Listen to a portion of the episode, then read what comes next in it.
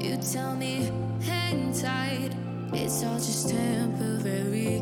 Don't fight, none of it's in our hands. Lose sight of what isn't necessary. Oh no, we don't know what is coming next. So slow, the days don't pass us by. I go crazy staying here once again, my friend.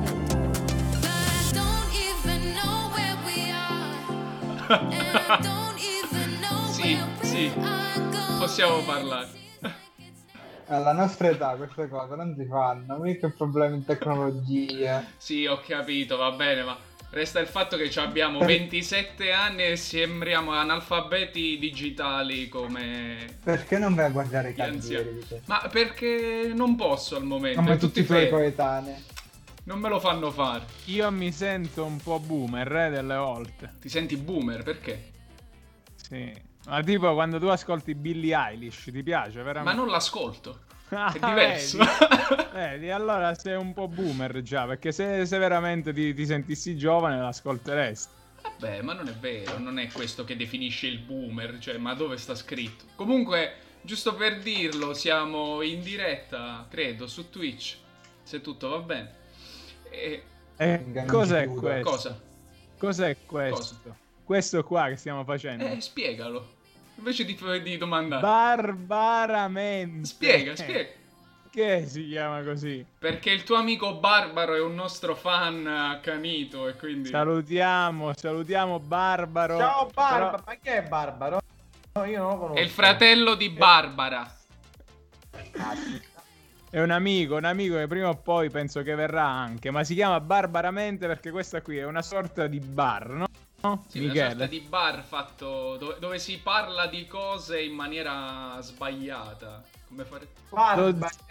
Bravo. Come faresti al bar? Cose dozzinali. Tipo poco fa stava per partire un sondaggio. Allora dobbiamo scegliere quale sia meglio tra le cuffie Bluetooth, quelle là in-ear come ce l'ha Paolo, o quelle là col cavo, vedi, tipo queste che si appoggiano al collo.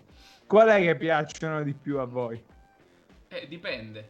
A New York le cuffie col cavo non le vendono più. Tu quindi sei in collegamento da New York, Paolo. Dagli Stati Uniti d'America. Il nostro... E tu mi stavi dicendo lì che tecnologia usate più che altro? Senza che ormai è tutto wireless. Però c'è un piccolo problema di quelle cuffie. Quando ad esempio io le ho comprate, per fortuna erano due paia che ho perso da 10 euro l'uno, non mi portavo la custodia e quindi ogni volta che le toglievo le perdevo. Tipo in 2 settimane ho perso 2 paia, cioè e sono bruttissime, capito? Ma dovevi portarti la custodia? Lo so, ma... Ci dovrebbe essere scritto sulle istruzioni, sta cosa non è chiara. Vito, ma abbiamo il riscontro se siamo live o meno?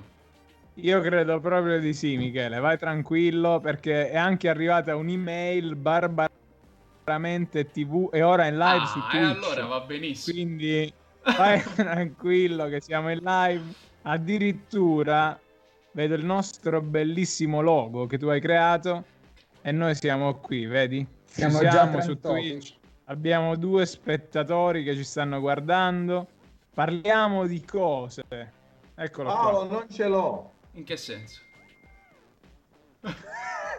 In che senso non hai Paolo? Eccoci qua, vedi? Si blocca la diretta su Twitch, non si vede. No, ma... avrai qualche problema. Siete live, un saluto da Barbaro, okay, mi dicono in chat. Quindi tutto perfetto. Ci siamo importante ragazzi. Vabbè, resta il Rocco Casalino di noi anni. Resta il fatto che Vito, di cosa volevamo parlare oggi? Qual è la notizia della settimana? La notizia della settimana sicuramente la nomination, visto che abbiamo parlato di Casalino, di Mario Draghi come presidente del Consiglio incaricato.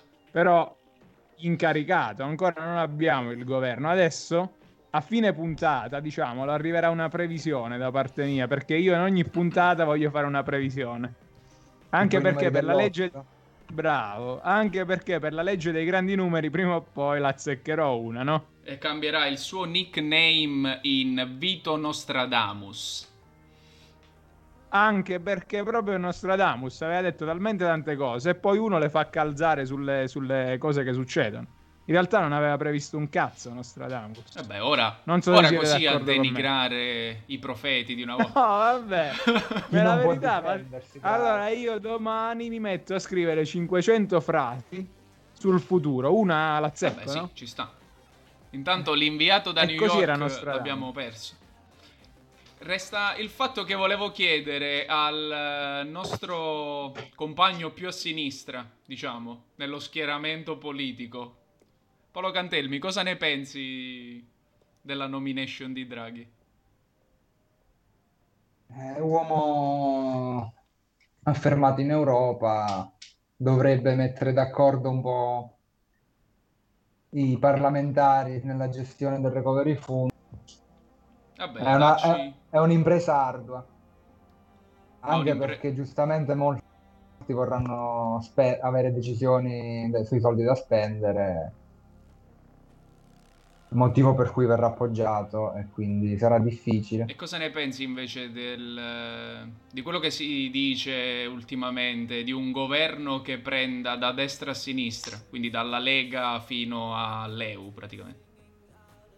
Vabbè, inevitabile, se no si andava alle elezioni, quindi... Quello è vero, però. Antonio, tu? O si scioglievano le Camere o si fa la mucchiata. Dici la tua, dici cosa hai capito, più che altro. Secondo me è l'uomo migliore che può spendere tutti quei soldi. Non vedo persona più adatta. Dici? Questo è il tuo pensiero, la tua opinione. Sì. Assolutamente, sa benissimo in quale tasche farle andare. Vito invece ieri mi aveva accennato qualcosa al riguardo. Di cosa stavamo parlando ieri? No... Io non voglio parlare adesso, visioni le farò alla fine della puntata. Voglio solo dirvi che Mario Draghi, pensate, è stato un grande podista anche. Ha corso 4 mezze maratone, le maratone del Lido di Ostia. No, in 4 anni diversi. Allora, ha corso 4 mezze maratone, la prima del 2001 in 2 ore e 7.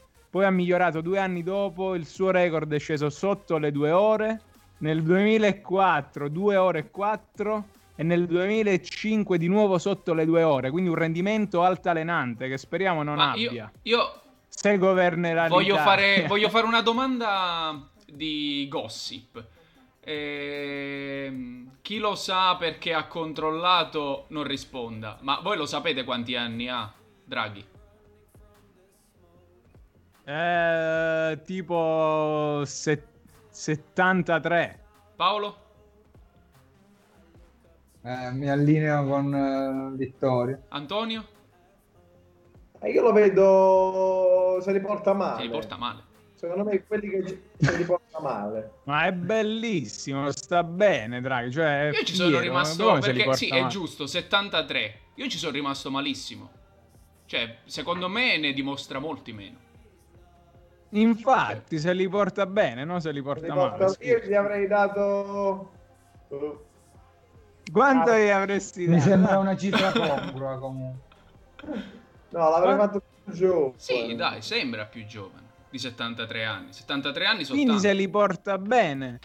Scusa, ma c'è imbabucchiato. Cioè, no.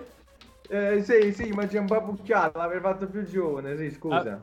Traduciamo imbabucchiato... internazionali, questa sera intervistiamo Barbara, te ne esci con Babucchiato. Traduciamo, un babucchiato significa sono incespicato. Mi sono confuso, sì, direi mi sono confuso. Ho fatto un pasticcio. Più che altro noi abbiamo con noi Antonio Fico.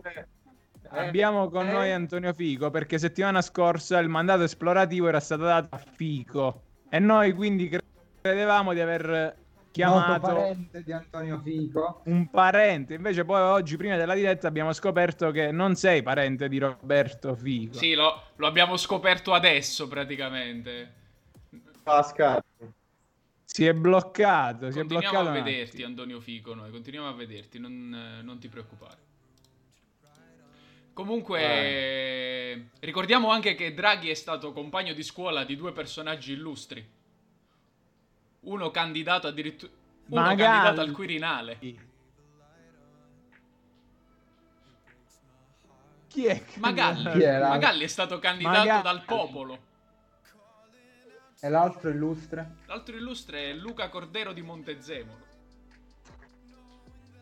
È anche stato compagno di classe dell'ex capo della polizia. Di Gabrielli.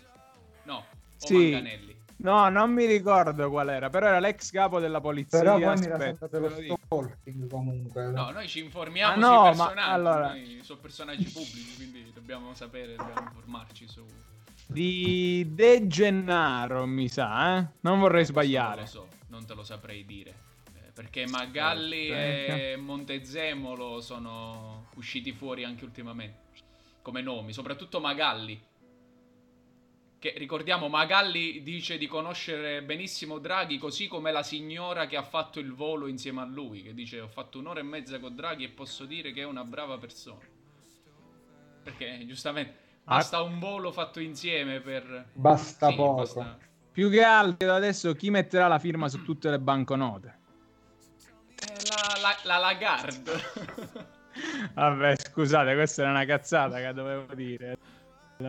Ah, io vi chiedo una cosa, se Draghi non è più presidente della BCE, perché abbiamo tutte le cioè le banconote con la firma della Lagarde non sono ancora state coniate, giusto? Forse, non lo so. Direi di sì. Perché ancora tutte le banconote hanno il nome suo, questa è una cosa... Cioè, quindi tu non hai aderito al piano Italia Cash perché usi ancora le banconote. Perché tu fai il nero. Ecco, l'altra cosa, il nero. Un'altra cosa che non capisco, cioè io ho visto che tipo entro l'anno prossimo, non mi ricordo in quale paese scandinavo, useranno più le banconote, ma solo la moneta di plastica, diciamo. Perché qua in Italia usiamo ancora... cioè vedo tante persone che hanno questa ritrosia a usare le carte. L'esigenza del contante. Nel frattempo qui devono passare, prego, passi pure perché... Ma tanto non si passa vede, dall'altro non lato. Si vede. No, infatti, comunque stanno passando prima o poi passeranno anche dietro, è un porto di mare. Resta qua il fatto che il contante è un'esigenza, perché ricordati che il nero sta bene su tutto. No, veramente per me sta cosa... Cioè... Io sono, non so voi, ma io sono favorevole all'abolizione del contante. Vabbè, ma... Per quale motivo? Eccolo là. Perché, scusa, raccontaci. A che serve il contante se possiamo pagare tutto? Cioè, dotiamo tutti di un POS, qualcosa per pagare in modo elettronico, eliminiamo il contante. Che senso ha tenere il contante ancora oggi? Così finisce l'evasione, finisce lo spaccio, finisce... Cioè... Rispondi, Fico, adesso mi contraddici. Perché... Mi sento male. Vabbè, dai, vabbè. È entrato in galleria, clamoroso. Voi che ne pensate? Ma io sono favorevole. Cioè, secondo me, soltanto chi ha interessi nel nero non vuole l'abolizione del contante. Cioè, se tu non hai niente da nascondere, tutte le tue entrate sono... chiare, limpide e cristalline, perché non dovresti... Anzi, non hai la necessità di avere sempre i soldi in tasca, basta avere la carta e paghi quello che vuoi, dove vuoi, quando vuoi. Giusto. Allora, sei d'accordo? Sì, sono d'accordo, certo. Oh. No, Fico, pensavo Fico. D'accordissimo. No. Scusa, esponi le tue obiezioni. No, ma è giusto, questo ragionamento è giustissimo, tu... Se hai tutto a posto, non vedo perché devi portare il malloppo nel portafogli quando c'hai la carta a disposizione, contactless, capace e vola tutto. Assolutamente. Esatto, quindi io penso sia pure una questione generazionale. Sicuramente. Cioè che gli anziani sono molto più abituati ad usare il contante, mentre magari chi è più giovane, tu dici...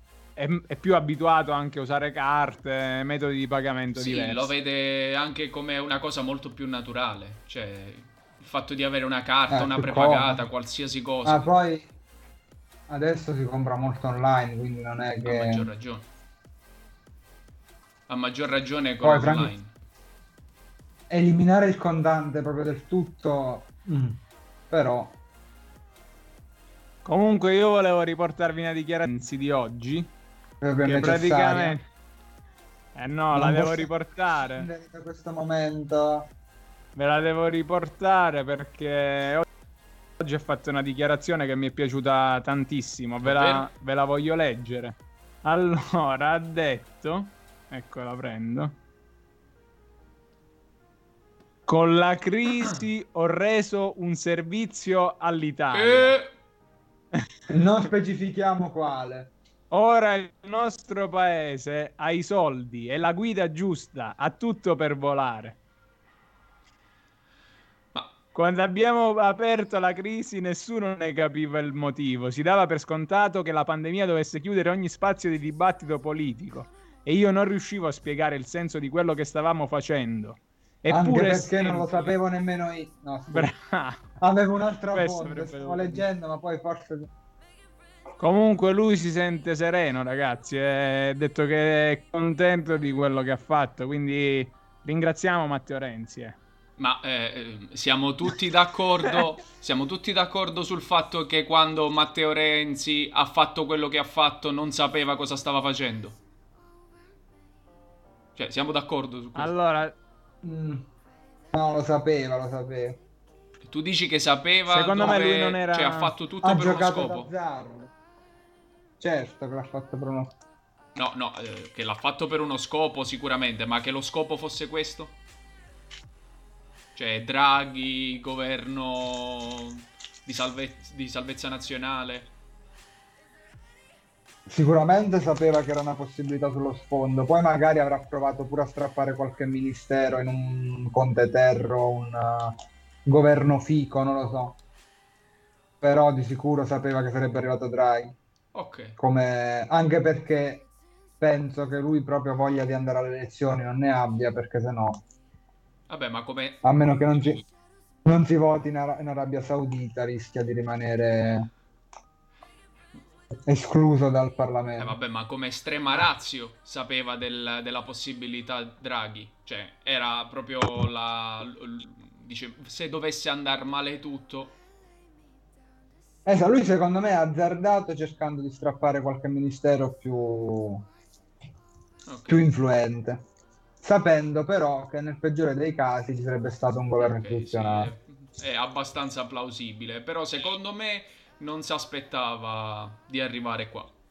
Cioè, secondo me lui l'ha fatto per il motivo che hai detto in precedenza, ovvero per strappare qualche ministero più influente. Poi... Anche perché lui nel governo Draghi non ha il peso di contrattare le misure da... ma vorrei vedere... Come aveva nel governo. Vorrei vedere con dall'alto del suo 2%, la vedo difficile. Anche perché l'apporto della Lega è significativamente maggiore in Parlamento, quindi i giochi di forza. Sì, assolutamente. Vito.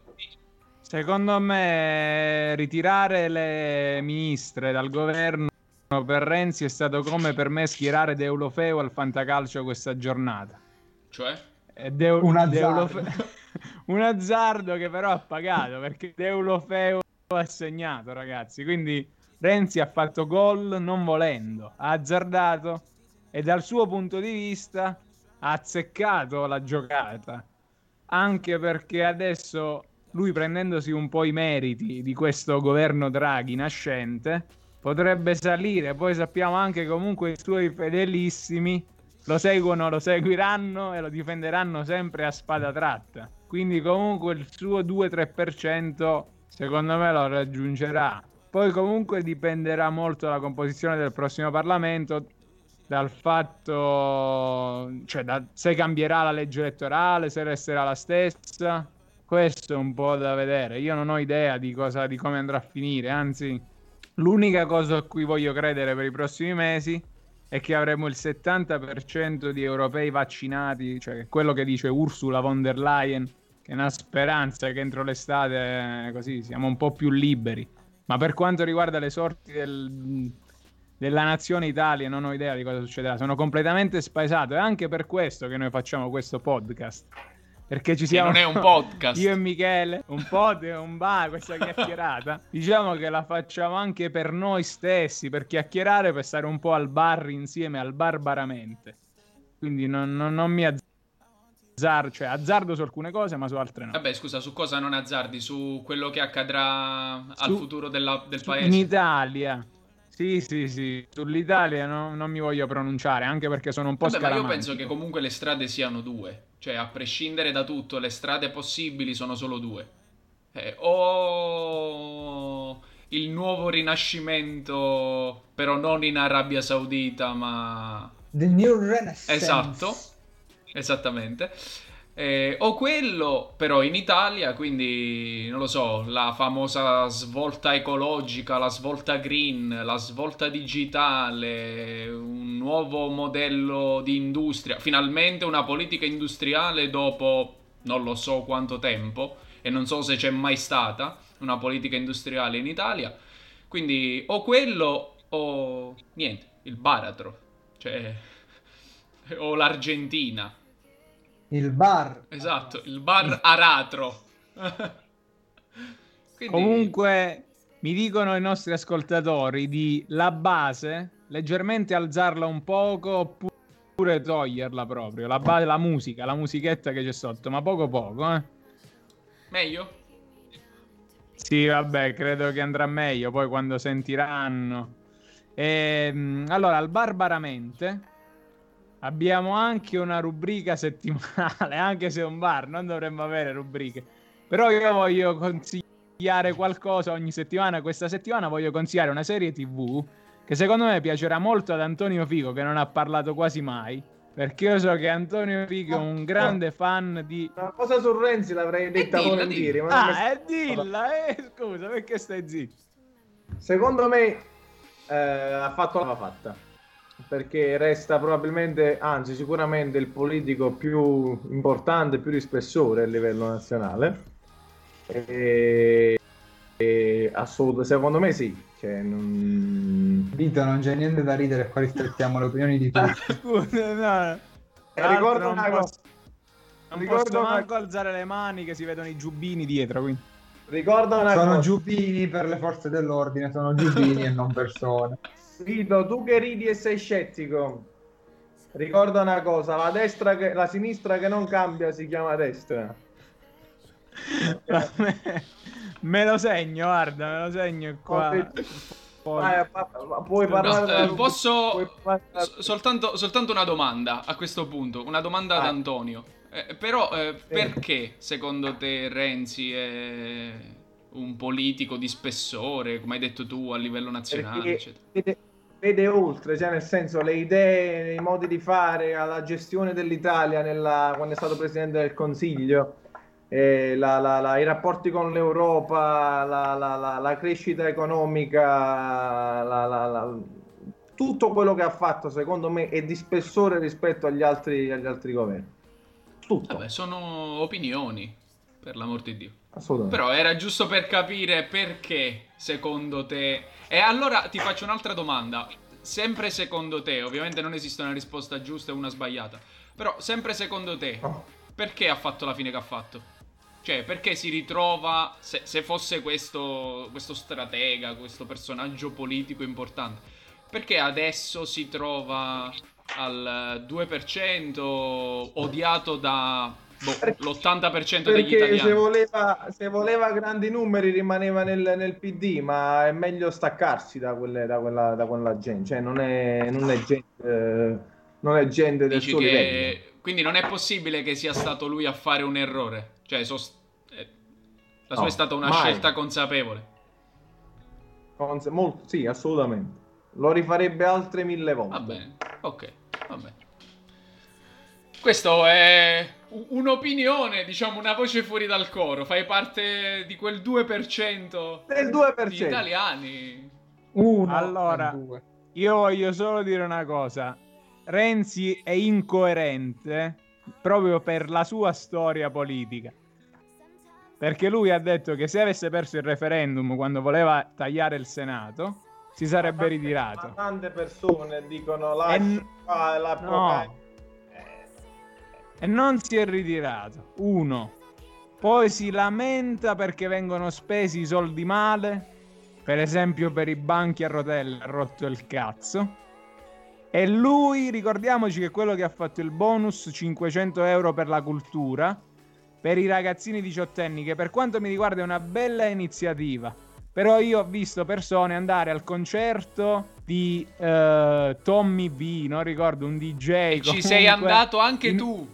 No, io non ci sono andato, in un palazzetto nel Vallo di Diano, per citare una zona parco nazionale bellissima che voi conoscete. Allora, questo, cioè, se uno usa il bonus 18 anni in cui fanno anche cose buone, comunque no, sì, hanno però fatto anche cose buone.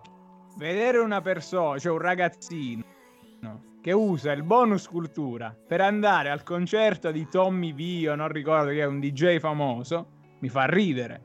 Per non dire poi che questa persona ha anche comprato un biglietto di zucchero che dovrò usare io, cioè il biglietto di zucchero non si intende un biglietto fatto di zucchero, ma no, un biglietto di zucchero Fornaciari, il cantante, cioè vanno vincolate le cose, cioè se era fatto per una cosa, perché poi è stato cioè diciamo è stato possibile usarlo anche per altre cose, oppure non dare 500 euro, dai 100 euro.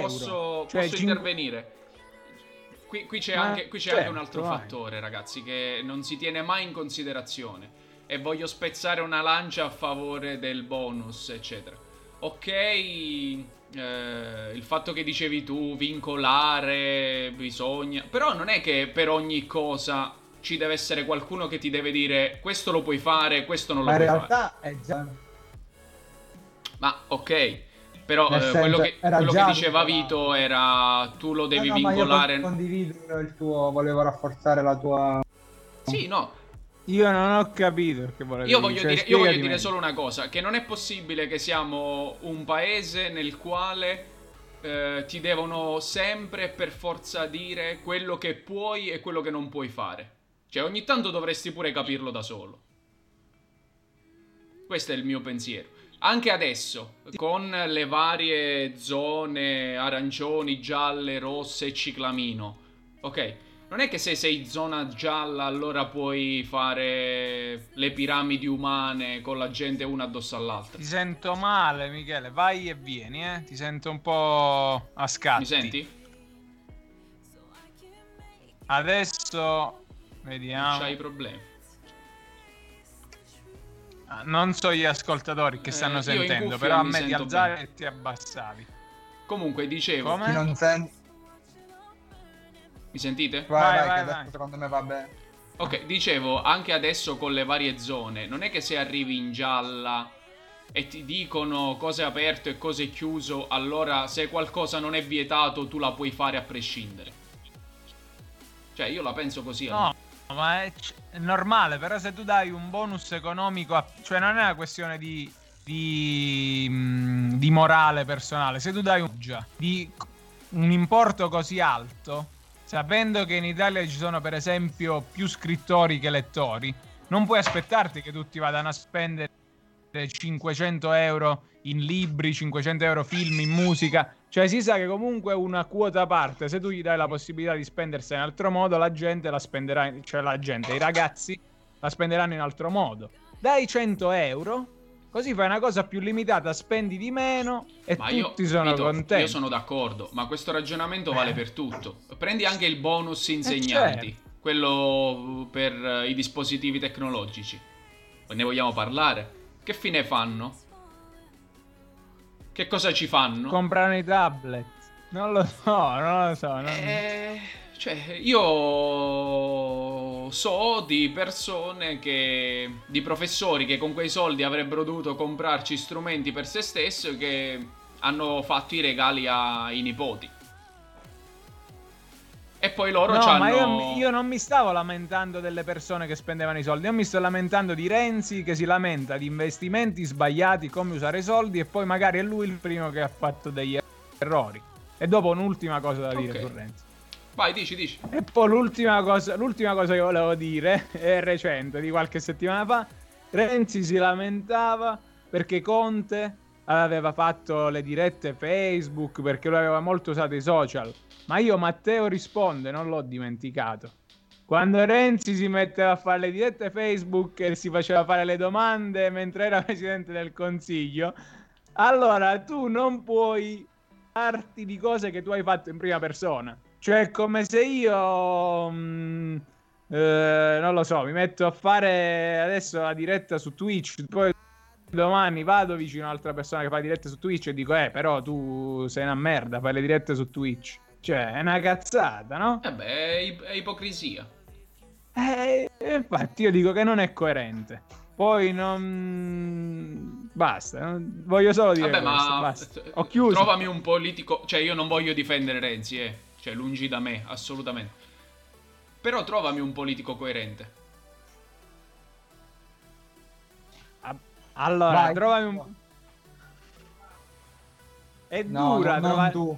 È dura trovare un politico coerente, perché comunque in Italia, anche non avendo il vincolo di mandato, anche a livello proprio di partito ci sono i cambi. Ok, ma c'è un suggerimento sotto. Ma anche a livello... Ricordiamo che... Anche a livello di idee. Ragazzi, dici. Anche a livello di idee. Cioè, paradossalmente oggi la più coerente è la Meloni. Ma non credo. Oh ragazzi, ha detto io voglio andare a votare, punto. Ma quella non è coerenza, quella è furbizia. Ma siamo d'accordo, possiamo essere d'accordo, però lei dice io voglio votare. Sì, ok, però quando tu difendi la famiglia, difendi questo, quello e quell'altro, e non voglio giudicare le scelte personali della Meloni, che non conosco nemmeno bene in realtà, però...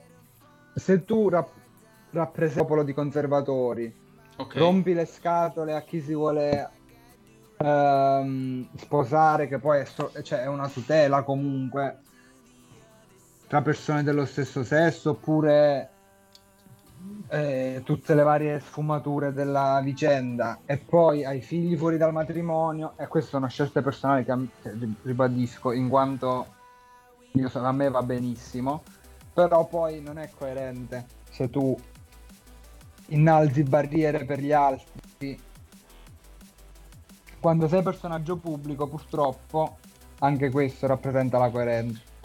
Sì, posso essere d'accordo con te su questo fatto qua. Però in generale, se guardi il... Oppure, scusa, questa che mi sembra più aderente...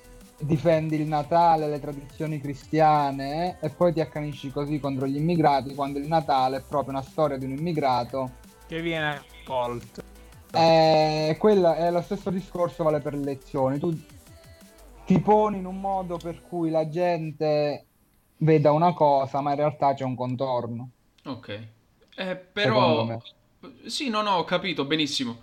Però la cosa che ti dico io è quella della coerenza riguardo al programma, tra virgolette.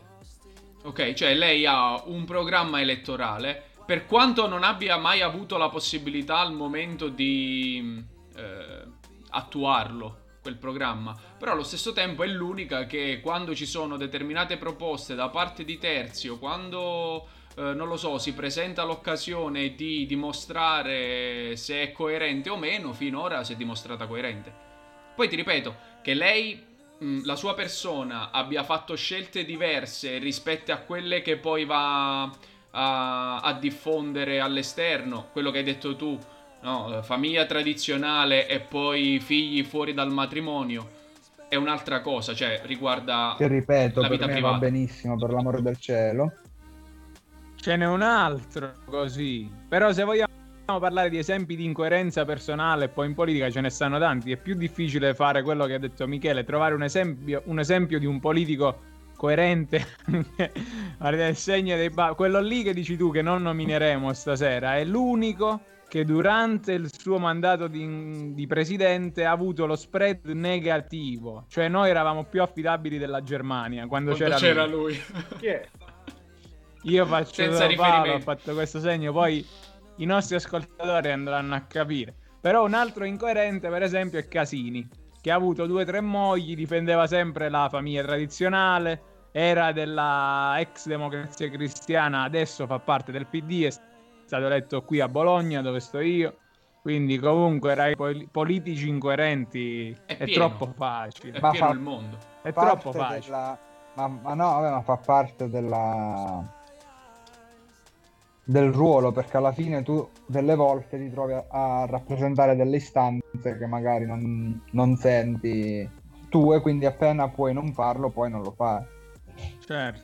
Ma poi è anche per quello che comunque in democrazia i governi cambiano, anche perché gli elettori come i politici hanno anche perché gli elettori come i politici hanno la facoltà di cambiare idea, e per quello che cambiano i governi, altrimenti sarebbe tutto monotono, cioè si rischierebbe pure una dittatura, cioè sempre le stesse fazioni al potere, non andrebbe bene, quindi comunque, cioè, non lamentiamoci della democrazia. Il consiglio della settimana di Doriglia, che poi me ne devo scappare. Sì, poi dopo salutiamo, direi che è l'ora di chiudere questa prima chiacchierata. Vai, Vito. No? Allora, il consiglio della settimana e poi la previsione, ognuno la sua, quindi pensate a qualcosa che si avvererà nella prossima settimana. Domani grande! Vai, Vito. Allora, consiglio della settimana: Antonio Fico è un grande fan come me di Pino Daniele, e c'è una serie TV che non so quante persone abbiano visto, che si trova su Now TV, che è andata in onda su Sky Arte, che si chiama 33 giri Italian Masters, dove praticamente adesso hanno fatto 3 stagioni. C'è una raccolta di alcuni dei più grandi album di musica italiana, e praticamente c'è l'artista oppure un collaboratore, se l'artista purtroppo è morto, come è successo con Pino Daniele, che commentano tutto il, diciamo, il making of dell'album, prendono il master, che sarebbe proprio, diciamo, il cassettone con tutte le tracce che sono state incise, e parlano un po' di come è stato fatto l'album, delle sonorità, della storia. Quindi lo consiglio a tutti gli appassionati della musica e non, perché è veramente bello da vedere ed è fatto molto bene. Quando lo danno su Sky Arte? No, allora è su Now TV adesso, lo puoi trovare. Il titolo, ricorda il titolo? Oppure se 33 giri Italian Masters, oppure per trovarlo può rivederselo su Sky Go. È veramente molto bello. Questo è il consiglio della settimana di Vito, 33 giri Italian Masters. E poi la previsione, vai, inizia Vito. Allora, la previsione è molto azzardata e probabilmente tutti vorranno picchiarmi per questa previsione, ma io penso che noi andremo a elezioni anticipate. Cioè che il governo Draghi non avrà la fiducia. Pesante, la bomba, questa è la bomba di Maurizio Mosca. Questo è tipo il pendolino di Maurizio Mosca, cioè che è una cazzata alla fine. Però ci provo, anche perché se Sport Mediaset può dire cazzate tutti i giorni, posso dirne una anch'io, assolutamente. No? Tra l'altro tu le dici grazie. Paolo, prova tu. Bravo, no? Dici la tua. In 10-15 giorni governo fatto, okay. Già in funzione. Antonio?